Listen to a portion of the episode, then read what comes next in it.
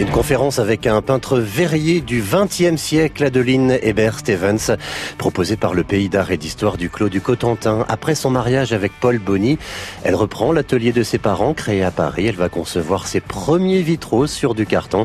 On peut admirer ses œuvres d'ailleurs dans plusieurs églises du Cotentin. La conférence, c'est à l'abbaye de Saint-Sauveur-le-Vicomte ce jeudi à 18h30. Le film Un sac de billes de Christian Duguay sera projeté ce samedi en l'école de musique des Pieux, l'occasion de retrouver sur grand écran un classique de la littérature française avec Patrick Bruel, Elsa Zilberstein et Bernard Campan.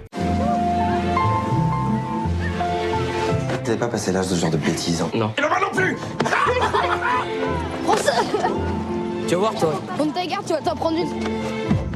Il y a un problème Faut partir. L'exposition baptisée Votre regard sur 40 ans, il s'agit d'une expo, une expo de clichés reçue euh, suite au concours et vous pouvez euh, d'ailleurs voter pour votre photo préférée et je vous en parle parce que le concours se termine samedi, une visite aux heures d'ouverture de la médiathèque de 40 ans. Pour le cinéma, nous restons à 40 ans avec le nouveau film de Pedro Almodovar, Douleur et gloire, avec Antonio Banderas, une série de retrouvailles après plusieurs décennies d'absence dans la vie d'un réalisateur en souffrance. Les insomnies.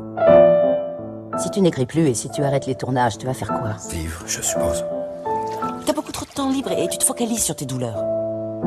Est-ce que tu vois, Alberto Je suis contente que tu lui en veuilles plus. Qu'est-ce que tu fais là Il faut que je te parle. La Cinémathèque a restauré sa mort. C'est pour ça que ça me paraît juste qu'on présente ensemble à la Cinémathèque. Je t'en connais plus, Salvador. Douleur et gloire, c'est au cinéma de 40 ans.